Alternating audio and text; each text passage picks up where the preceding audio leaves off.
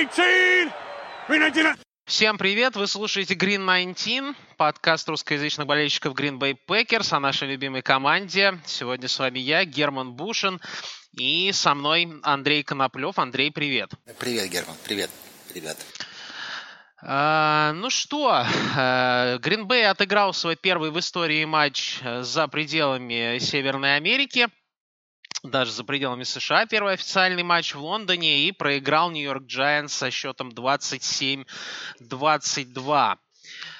Как тебе кажется, Андрей, это можно назвать upset'ом? Или, учитывая, что у Giants теперь 4 э, победы и одно поражение, просто надо смириться с тем, что это новая реальность, и Нью-Йорк Giants это просто приличная команда, и не так уж и стыдно ей проиграть? Ну, судя по игре, потому что мы видели, действительно у них очень приличная команда, очень хороший line, неплохая защита, есть глубина, но в текущей ситуации я бы сказал, что все равно это upset, потому что у них были явные проблемы с составом в, в плане тех же ресиверов. Поэтому все равно это upset. Фора была очень значительной перед игрой. Так что upset. Ну, я с тобой, пожалуй, соглашусь, да, ровно по той же самой причине. То есть, ну, на одном Сэйкване Баркли, казалось бы, 27 очков от такого нападения пропускать это как-то очень обидно, и особенно обидно было видеть, как э, Дэниел Джонс, который вроде как должен был вообще на одной ноге играть периодически ногами нашу защиту, очень так неплохо дергал и выглядел как вообще квотербек двойной угрозы. Э, это Действительно было несколько странно видеть. А, но все могло закончиться совсем по-другому. А, у Гринбей был мяч в концовке и была возможность сравнять счет. И на первом и 10 Аарон Джонс набирает 8 ярдов за два первых дауна. Да, и, мы, и у нас третий и два. У Джонса 5 ярдов за попытку на протяжении всей игры и того больше на протяжении сезона. У Дилана тоже. Э, как тебе кажется, почему мы два раза на третьем и четвертом дауне играем пас? Вот тут мне тяжело. Я на самом деле не сторонник, что там однозначно надо играть вынос, однозначно надо играть пас.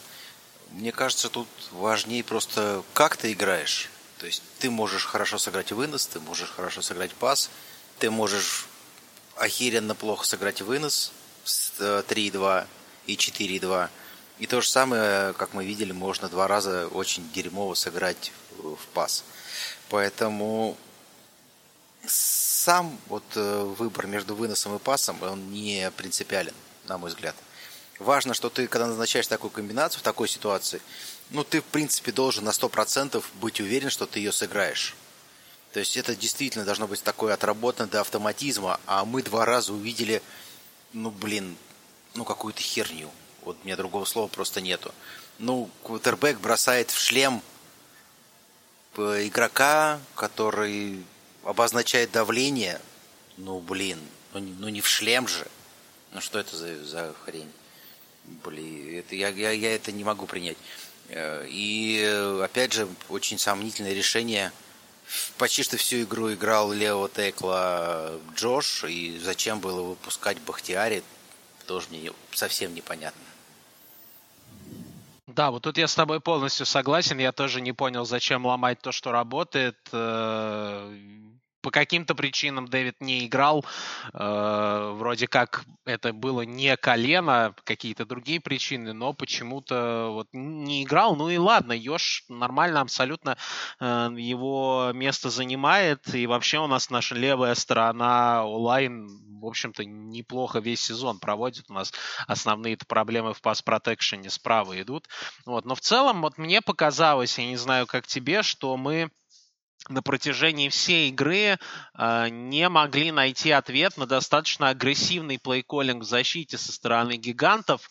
Они часто блицевали, и на третьем и два, и четвертом и два в концовке мы получили вот ровно то, что мы получали всю игру. То есть э, буквально секунда после снэпа, и э, Роджерсу в лицо летит уже там 3-4 человека, и это не какая-то случайность, это не какая-то там э, оплошность э, какого-то конкретного линейного, а это просто э, агрессивный плейколлинг в защите, и мне кажется, что здесь все-таки и вынос бы лучше сработал, но если уж даже пас что нужно было что-то все-таки более умное делать. Я вообще тоже не понял, э, в чем была задумка на третьем и два, четвертом и два, потому что в обоих случаях то, куда смотрел Роджерс, там, в общем-то, тоже, даже если бы эти пасы проходили, ну, игроки не то, чтобы были открыты, ни Коп, ни Лазар, э, их так довольно, довольно неплохо прикрывали при всем при том. Uh, ну и вот возвращаясь к тому, о чем ты сказал, о бросках в шлем и так далее, последние две игры заставляют меня лично задуматься. Э, в свое время Макс Келлерман, такой э, журналист с ESPN, три года в эфире говорил о том, что Том Брейди рано или поздно свалится со скалы. Вот он говорил, he's gonna fall off a cliff. В один прекрасный день Том Брейди превратится в тыкву, потому что возраст, потому что все, и он просто не сможет играть в футбол. У тебя нет ощущения по, по, по последним, потому как начался сезон и по последним двум играм, что что-то такое произошло с Роджерсом? Или это какое-то все-таки временное, временное помутнение, или ты вообще считаешь, что, может быть, не в нем проблема? А, я не считаю, что это возрастное, абсолютно. То есть э, мы видим фрагментарно, что Роджерс может быть абсолютно тем же самым, который два года получал MVP. Это абсолютно не в физической форме, на мой взгляд. Это вопрос э, психологии, настроя э, его на игру, настроя его вообще вот на сезон. А, и я не согласен, что это две игры последних мы, в принципе, то же самое видели половину игры с Тампой. Прям все то же самое. Мы очень похоже видели в игре с э, Миннесотой на первой неделе. И просто очевидная слабость э, Чикаго, ну, мы просто не имели возможности что-либо подобное даже близко увидеть. Хотя при такой э, Чикаго, игре Чикаго и такому составу мы там должны, наверное, были выигрывать там с разницей, там, не знаю, в 3-4 владения. Поэтому еще такой спорный момент. И самое главное, мы все вот это же самое в очень похожей форме видим последние два года или даже три года в плей-офф. Против разных команд, в разных ситуациях, гостевые, домашние, мы все это как бы видели уже. При, прям вот в исполнении, прям под, как под копирку, один в один. То есть небольшое давление, небольшое более-менее такое адекватное сопротивление, э, поддавили, где-то линия, может быть, не дает ему, там, не знаю, 5 минут, и все начинает прям просто валиться из рук. Сан-Франциско с Тампой. Ну, вспомни просто эту игру в плей-офф с Тампой. А защита во второй половине три раза перех... делала перехват, давала мяч Родрсу. И что мы это получили? Мы получили такие же безумные, абсолютно бесполезные три out, э, пасовые комбинации, при том, что там тот же Эйджи Дилан там набирал по 8 ярдов за попытку выноса. Драйвом прямо вот назад. Нет, три раза подряд. И все то же самое вот в этой игре, то же самое в игре против Тампы во второй половины, то же самое э, местами в игре против Нью-Ингланда в первой половине. И это, это вопрос психологии, это вопрос настроя. Э, и я все это связываю с Роджерсом, потому что я посмотрел игру, плей-коллинг, плей-коллинг принципиально не поменялись. Схемы, по которым мы играем вторую половину, не поменялись. Я это в чат сбрасывал, это можно посмотреть, там, условно говоря, если э, скачать All 22, э, ты это видишь, что там были открытые ресиверы. Если не ошибаюсь, Андрей кидал в свой канал очень характерную картинку и с опросом, кого в данной ситуации выбирает Роджерс. Ну, мы все это видим уже не первый год. И получается так, что э, местами Роджерс выдает, показывает нам свой глаз. Мы ви- видно прекрасно, что это, да, квотербек уровня MVP, но буквально через 15 минут, мы 30 минут игрового времени смотрим, как он, извиняюсь, валяет дурака. И вроде бы получается, что в среднем у него там приемлемые грейды, но так нельзя. Я просто не вижу, для чего вот это все. Ради как, какая цель? Цель пройти сезон с положительным рекордом, и что дальше? Ну, с такой игрой мы не являемся контендером. Абсолютно точно. Для меня понятно. А, опять же, мы там выйдем в плей-офф и столкнемся с приличной командой, у которой там нормальный дилайн, нормальный онлайн – и будет все то же самое, что было три года подряд. Я вот не вижу другого варианта. Герман. Ну, ты знаешь, вот по идее, по всем законам подкастов, да, я сейчас должен как бы занять какую-то противоположную позицию, позащищать Роджерса, но у меня, я не нахожу в себе э, как-то моральных сил. Я на самом деле с тобой очень даже солидарен. Я тоже считаю, что как бы проблема очень во многом в Роджерсе, и э, меня абсолютно поражает, э, при том, насколько он противоречивая фигура для американских медиа, что даже после прошедшего матча никто ему особо в вину ничего не ставит, и они продолжают всю ту же самую шарманку про то, что дайте ему оружие, ему некому бросать. Я думаю, ты со мной согласишься, да, что э, да, может быть, Кристиан Уотсон пока это не, не тот, э, кем он может быть впоследствии, но э, сказать, что у нас какая-то прям проблема с корпусом принимающих, э, очень сложно такие вещи говорить, когда Рэндалл Коп вторую молодость, по-моему, переживает и почти сотню ярдов с гигантами набрал. Когда Ромео Дабс, один из самых ярких новичков, что у нас были со времен Девонта Адамса, может быть, самый яркий, наверное. Э, как, как, как, как считаешь, ресиверы-то хотя бы у нас э, в порядке и достойны доверия Роджерса, которого явно им не хватает? Да тут, мне кажется, вообще дело не в ресиверах, совершенно, абсолютно я уверен. У тебя Айрон Джонс, один из лучших раненбеков, играющих на пасе, который прекрасно бегает маршруты. И у тебя Эйджи Дилан, который, если не ошибаюсь, у него процент кетчей в прошлом году, но он был какой-то безумный, там 92 что ли. То есть он там что-то порядка 38-40 поймал. И ты Эйджи Дилану вообще ни разу не отдаешь, а Джонса два раза задействуешь на пасе. Но это прям какое-то, ну я не знаю, безумие. И я не хочу даже как бы спорить на тему, что это такой плей-коллинг, и никто не назначал как бы пас. Ну, в любом, в любом розыгрыше, да, что раненбэк э, это всегда запасная опция. То есть кинуть коротенький пас на раненбэк, если ты под давлением. И вот во всех розыгрышах, которые я обращал внимание, там, проблемных пасовых, ну, там всегда была возможность кинуть на раненбека короткий пас. И имея таких ребят, как э, Джонс и Дилан, это, это ну, 5 ярдов, мне кажется, ну, не знаю, там, не знаю, в 70-80% случаев это обеспечено. Я не понимаю. И мы, самое главное, что мы сыграли два херовых драйва во второй половине, э, позволили нашей защите находиться там 20 там, минут практически безвылазно на поле игровых, вышли на последний драйв и вот в легкую просто взяли, прошли поле именно такой вот игрой. Ничего же не изменилось.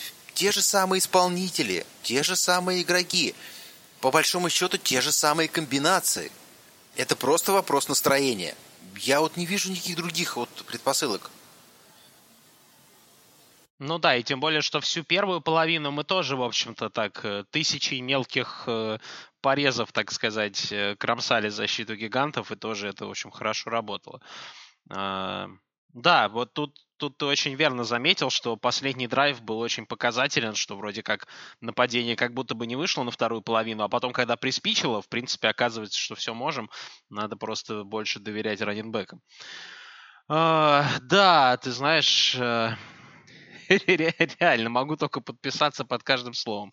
Тоже есть ощущение, что uh, Роджерсу в какой-то момент просто начинает не хватать как-то внимания к собственной персоне и хочется Э, может быть, он скучает по Адамсу, скучает там еще по кому-то, и ему хочется вот этих бомб, э, просто потому что он получает от этого какое-то эстетическое удовольствие сам. Потому что тот драйв, где мы получили три и это были просто три бомбы куда-то вдаль, вот это, наверное, самый был показательный драйв за всю игру. Э, это, это, это было что-то совсем уже. Так просто нельзя. Так просто нельзя.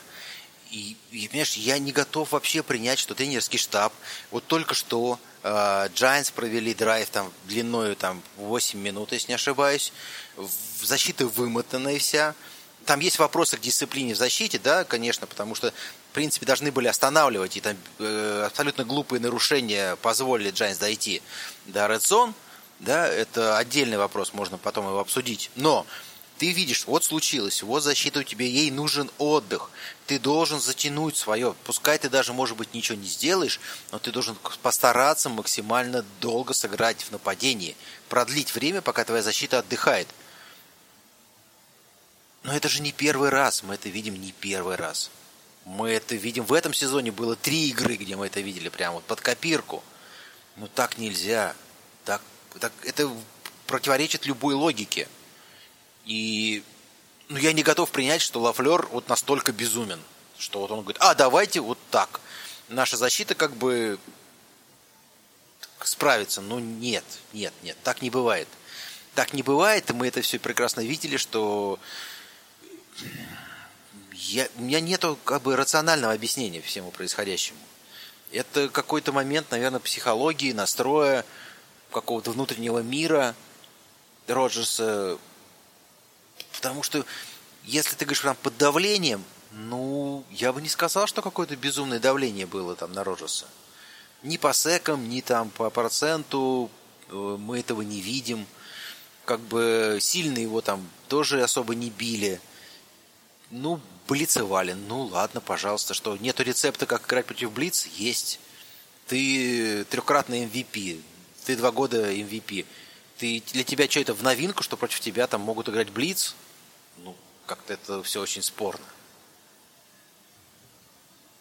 Мне кажется тебе, что, может быть, я, ну, если твоя позиция такая, что, грубо говоря, даже от, ответственность Лафлера, ну, не такая уж большая здесь, и это все упирается в Роджерса, не кажется ли тебе, что, может быть, тогда слишком много просто власти и авторитета у Роджерса в команде, и что нам нужен тогда, если, если мы продолжаем жить с Роджерсом, нам получается тогда, чтобы это как-то работало, нужен другой тренер, какой-нибудь такой супер авторитетный дед, э, э, или, или, или для Роджерса просто вообще авторитетов не существует, и нас уже ничто не спасет, пока этот квотербек э, под центром.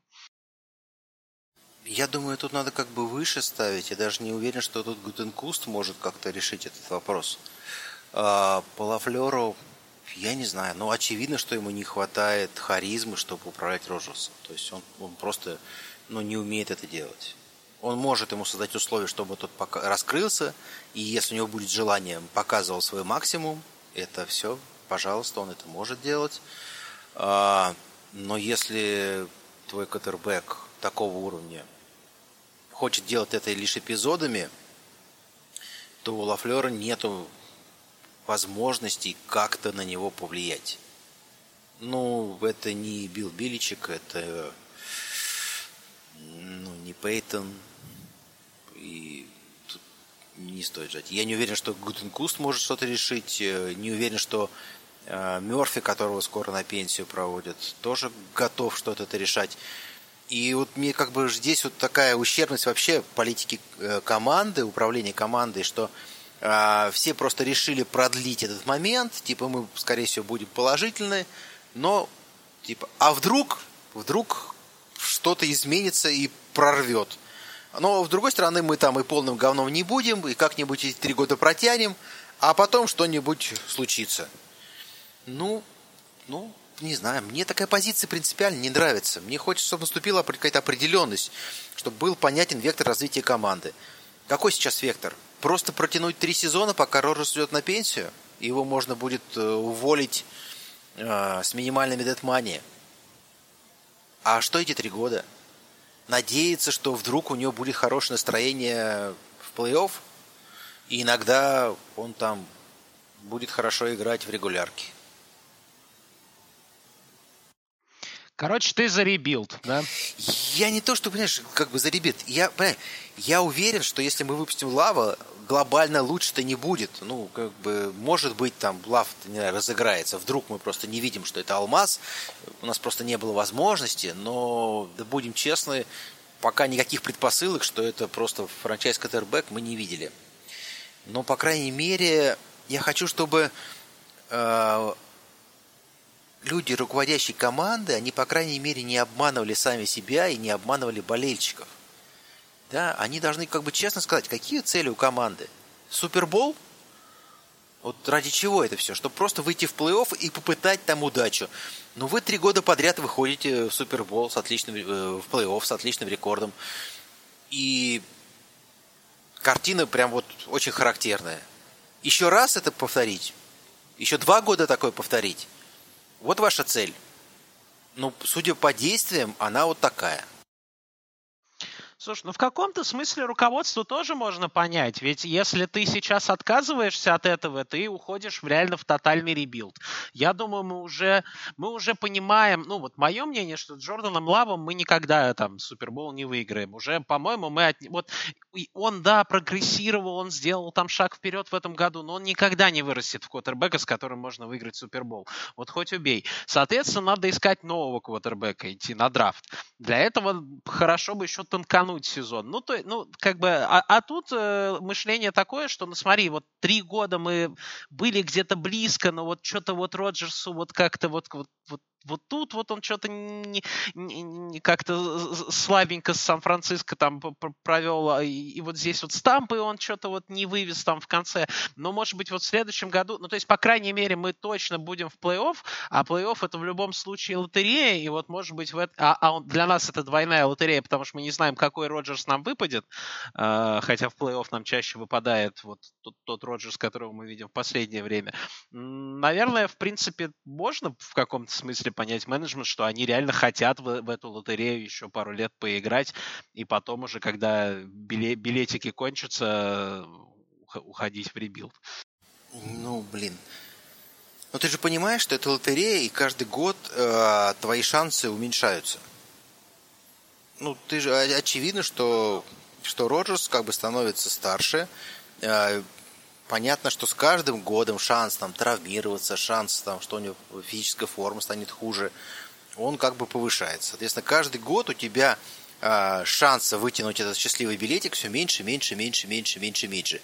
Ты три года подряд у тебя это не получалось, и ты просто на авось надеешься, что это произойдет в этом году. Ну, мне не нравится такая позиция. Мне как бы... Я, если нужно искать квотербека, если нужно искать франчайза, давайте его искать. Да, давайте, давайте искать этого квотербека. А, ну что, это, это будет больно? Да, это будет больно. Да, там, не знаю, мы вряд ли там будем контендерами славом или с кем-то другим. Но мы сейчас не являемся контендерами. Вот это надо понимать. Не надо как бы себя обманывать и говорить, что вот мы там... У нас отличный персонал, у нас действительно неплохая защита по именам и вообще по организации игры. Если ей давать играть, там, условно говоря, хотя бы 30 минут, а не 45 на поле, то она прекрасно справляется своими действиями. У нее там она пропускает там по 17 очков. Это вполне достаточно, чтобы со средним, ну там выше среднего квотербеком э, стабильно быть в плюсе. Слушай, вот здесь я, наверное, все-таки с тобой концептуально поспорю э, по поводу того, что нас нельзя назвать контендерами. Э, в принципе, вот в моем понимании, любая команда, которая, когда ты сидишь там в начале, в первый, там, третий сезон и, и видишь, что вот эта команда точно будет в плей-офф. А про Гринбей мы можем так сказать, я думаю, сейчас. А, если вот команда выглядит вот как-то так, она уже в моем понимании контендер, потому что на самом деле Э, американский футбол это не хоккей и не баскетбол, где у тебя 7 матчей до 4 побед, и э, в любом случае, ну, флюков не бывает. Э, в НФЛ в плей-офф бывает абсолютно все, что угодно. Э, поэтому, мне кажется, если ты как бы четко видишь, что ты э, команда уровня плей-офф, и не еле-еле в плей-офф, а так нормально, уверен, уверенно в плей-офф, то это, на мой взгляд, команда- contender, потому что у любой команды, которую вот э, ты сейчас назовешь contender'ом, мы найдем все равно какие-то проблемы, кроме, может быть, Chiefs э, и Bills, и то, э, и то. Вот, поэтому, наверное, все-таки вот прям в такие упаднические настроения я вдаваться не склонен, но в остальном я с тобой на самом деле реально Согласен, но э, что бы я сделал на месте Гута Кунста и Мерфи, э, я, я не уверен, что мне бы хватило духу послать, послать Роджерса, хотя я понимаю, что это было бы, наверное, правильно сделать это. Может быть, в этом году или даже... Не, понимаешь, сейчас уже все, это уже сейчас это нет э, шансов. Ну, то есть там только если, условно говоря, придумать, ну, или там реально будет, там, не дай бог, конечно, это очень плохо, да, то какая-то у Роджерса будет, там, не знаю, повреждение, травма и так далее, и так далее. Но он вернется через год, э, у тебя еще будет там ну, два года гарантированного контракта, когда его будет невероятно тяжело э, уволить, поэтому он будет играть. Э, момент, когда пока можно... ему самому не надоест. Да, пока вот ему не надоест. Просто проблема в том, что ему сейчас периодически надоедает играть прямо по ходу отдельных игр. Ну вот прям вот реально ну, человек... Есть такое, так есть такое ощущение. Вот ощущение, да. что ему просто надоедает, потом он вышел, посидел, может быть, его что-то взбодрило, там, не знаю, раздра... какое-нибудь раздражение. Он такой, а, тебе, а давайте поиграем. Вот сегодня я буду поиграть сначала. Три драйва поиграем, замечательно, все как по маслу идет. Так, что-то я вот не знаю, сходил э, по 15 минут в перерыве и что-то расхотелось. Ну, не то, что как бы расхотелось, и он перестал. Да, ему оказывают сопротивление, и его надо преодолевать. И надо заставлять себя преодолевать это сопротивление. То есть никто не будет из-за того, что ты двукратный MVP там последних двух лет, э, позволять тебе делать все, что хочешь. Под тебя будут подстраиваться, на тебя будут давить, да, надо каждый, каждый день, каждый там снэп преодолевать, заставлять себя играть. Я вот этого не вижу. Я не вижу это на регулярной основе. И я допускаю, что, возможно, что-то произойдет, какой-нибудь, что-нибудь, какая-нибудь ситуация, и вдруг Роджерс опять скажет, что я вот хочу играть. И не просто скажет, а вот мы увидим на игре. Такое происходило в прошлом году. Помнишь, там момент, мы, наверное, игр 8 там играли, на самом деле, ни шибко, ни валка. Потом э, случилась эта ситуация там с типа иммунизации, вакцинации, вышел лав. И потом второй половину сезона, ну, это там просто было там вообще там со свистом, да? Все пошло, там передачи летели, все ловилось, э, противники просто отлетали там, и последние, и мы там 8 игр подряд выиграли. Ну, так вот было, да, то есть мы вот это видели. Ну, Два... как будто его кто-то раз, его раз, разозлили, и ему было что доказывать. Да, да он как, как будто начал там доказывать каждый, каждую игру, каждую неделю, кому-то что-то начал, решил доказать. Вот все, он был мотивирован, а сейчас как бы, ну, непонятно, как, что нет, не хватает мотивации ему. А что его может замотивировать? Вот ты можешь представить, что, что его может замотивировать?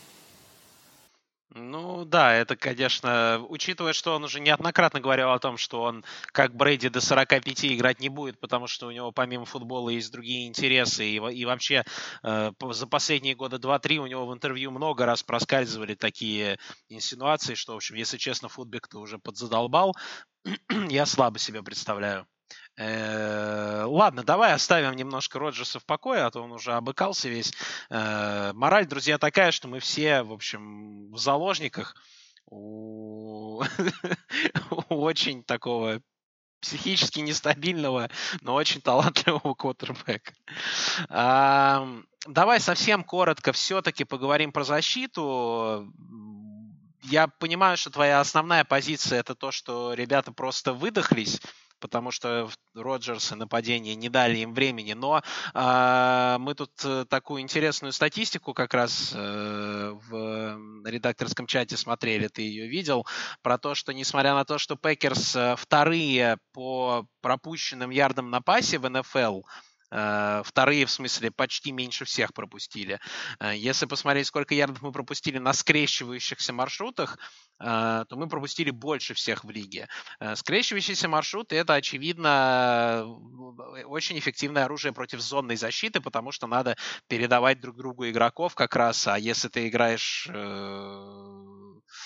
ну, ну, ну, в общем, да, надо, надо передавать друг другу игроков. Э, при этом мы знаем, что Джо Берри, он такой вот прям пропонент э, зонной защиты. Что, что ты пока можешь сказать по поводу Джо Берри по итогам этих недель, если у тебя к нему претензии или вообще все наши проблемы в защите и то, что было с Giants, это исключительно вопрос того, что э, наша защита слишком долго находится на поле из-за просчетов нападения. Ну, я думаю, что вот здесь как раз комплекс причин, на самом деле. То есть э, не должно быть иллюзий, что если мы там перейдем на man-to-man, там внезапно станет сильно лучше. Да, у man-to-man есть свои проблемы, они тоже всем очевидны. И если мы на это перейдем, то там выберут на самом деле слабое звено и, скорее всего, будут подставлять так, что лучше принимающие команды соперника будет выходить ну, против игрока, который хуже всех у нас играет там э, man-to-man. И это не какой-то корнербэк, там, не а, Александр или там э, Стокс, да, а скорее всего там будет против Сэвиджа или кого-нибудь из ланбейкеров, да, поэтому это не совсем очевидно. Что, что вот сейчас очевидно, э, видно, Сэвидж находится в не лучшей форме, да, причем не только как бы физической, видно, что там полнейший рассинхрон с корнербэками, Э, в первой игре в сезоне была проблема и у Эмоса, но вроде сейчас как бы он ну, так, набирает, набирает и возвращается к своему уровню, к которому мы привыкли. А вот с Сэвиджем действительно на, на этих маршрутах прям беда-беда.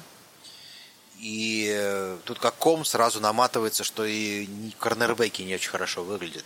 То есть там э, такие спорные моменты. Вот по той игре, которая была с Giants, конечно, очень меня напрягло дисциплина, то есть вот эти три нарушения, которые подарили э, первые дауны, когда там в двух случаях вообще сек должен был там с потерей там 8-7 ярдов. Вот вообще очень неприятно. Мне это очень непонятно, зачем. Ну, понятно, что игра, но я согласен, что один раз это может случиться. Но когда это происходит три раза у одного и того же игрока защиты, ну, а это, а это в случае с секами были у два раза холдинги у Дагласа, да, и потом еще у Дагласа было неспортивное, да, по-моему? Ну да, да. То есть вот, э, блин. Ну, Мне... по-моему, хотя бы взял, хотя бы взял, по-моему, на себя ответственность, признал, что, в общем, был неправ, но, конечно, да, это не отменяет. Ну, нет, тут, тут в конкретной ситуации тренерский штаб должен понимать, что... Но ну, он видит, что сколько ты будешь держать парня на поле. Ну, раз, два, ты как бы видишь, что у него вот э, такая ситуация. Ты как бы... У тебя вообще что неким его заменить? Это не первый, не второй корнербэк команды. Да, ты можешь, условно говоря, выпустить там, на его позицию там э, кого-то там из второго сейфити, третьего сейфити но есть кем заменить, да? Поэтому, ну, не пошла у парня игра. Наверное, какое-то решение должен тренерский штаб тут принимать. Ну, так, вот здесь такой момент для меня не, не очень понятный и спорный. И это может быть проблемой в других играх, как мне кажется. Потому что у меня нету претензий, допустим, к пасрашу. Да, они свою работу делали вполне качественно. По сути, у меня нету особых претензий к ранстопу. За исключением там одного единственного бигплея на выносе, да? Да, там 4 ярда за попытку, ничего, ничего такого. Да, мы Баркли останавливали, ребята, в принципе, свою работу достаточно ну, эффективно делали. Ну, бигплей, ну, понятно, что ты играешь против Баркли, он э, весьма вероятно, что раз за игру он случится – ну, случился. Ничего страшного там такого с собой это не повлекло. Ну, там Эйм, Эйм, Эймос выручил. выручил. Да, ну, мог, мог быть и сразу тачдаун, да, но... Да. Ну, тут подстраховка, тут это понятно, рабочий момент, да, тут как бы такое может случиться, да. Э, что, что меня немножко как бы, скажем так, не в нашей команде ну, мне кажется, что квотербек Giants во второй половине ну, прям какую-то заоблачный класс игры показал, потому что эти его передачи в движении, под давлением, точно там своим принимающим, не самым звездным, ну, блин, очень крутые были. Я согласен, Джонс вообще на себя был не похож. Э, было ощущение, что даже, может, все-таки и не баст.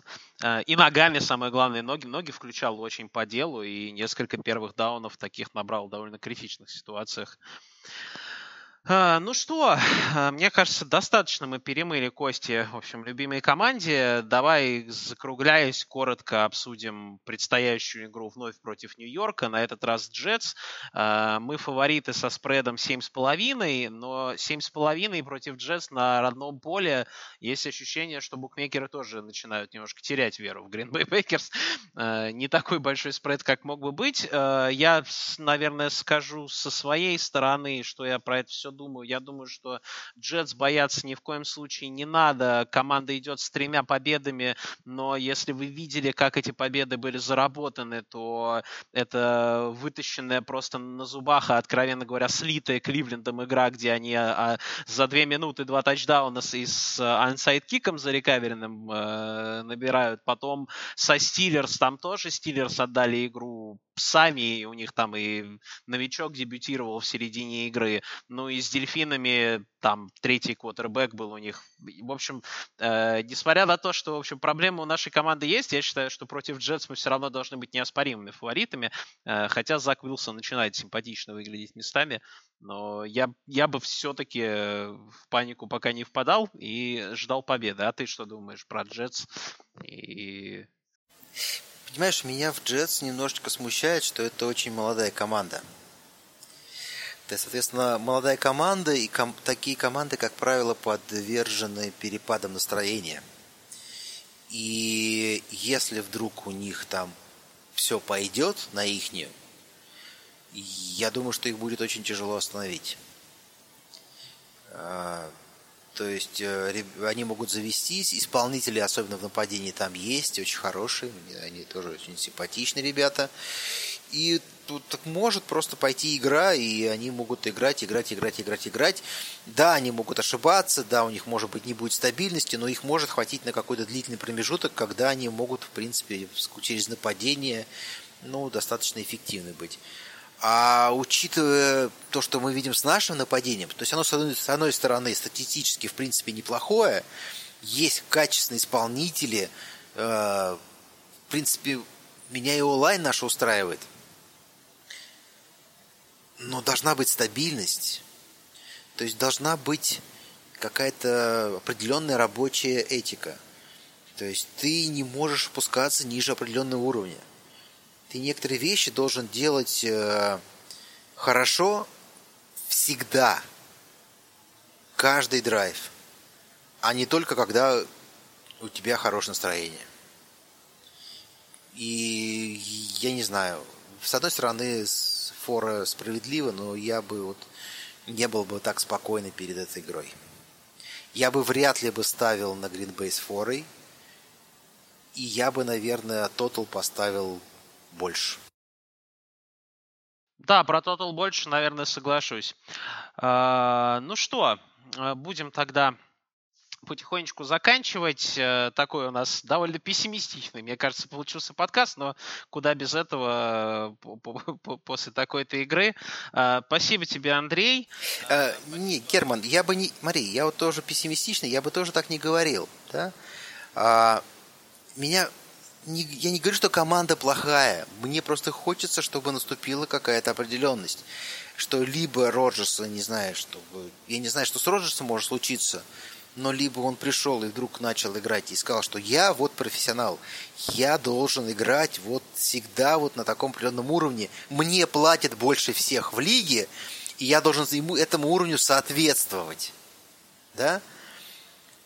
то, что вокруг тебя не все пробо- пробоулеры, ну, блин, если ты получаешь 50 миллионов, извини меня, это четверть э, зарплатного фонда команды. Если ты хочешь, чтобы вокруг тебя было больше высококачественных игроков, ну, согласись на 25 миллионов. А, а так, ну вот, все, что можно там вытащить из молодых игроков, мы стараемся вытаскивать.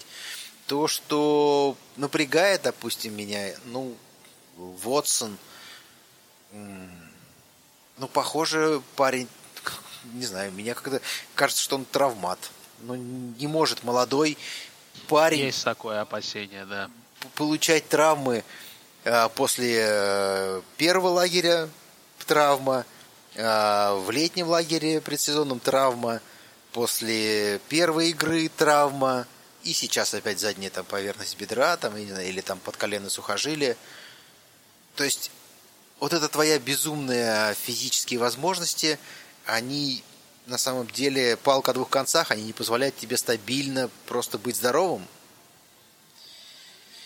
А так, да, Ромео Дабс красавчик, Аарон Джонс красавчик, Эйджи Дилан машина.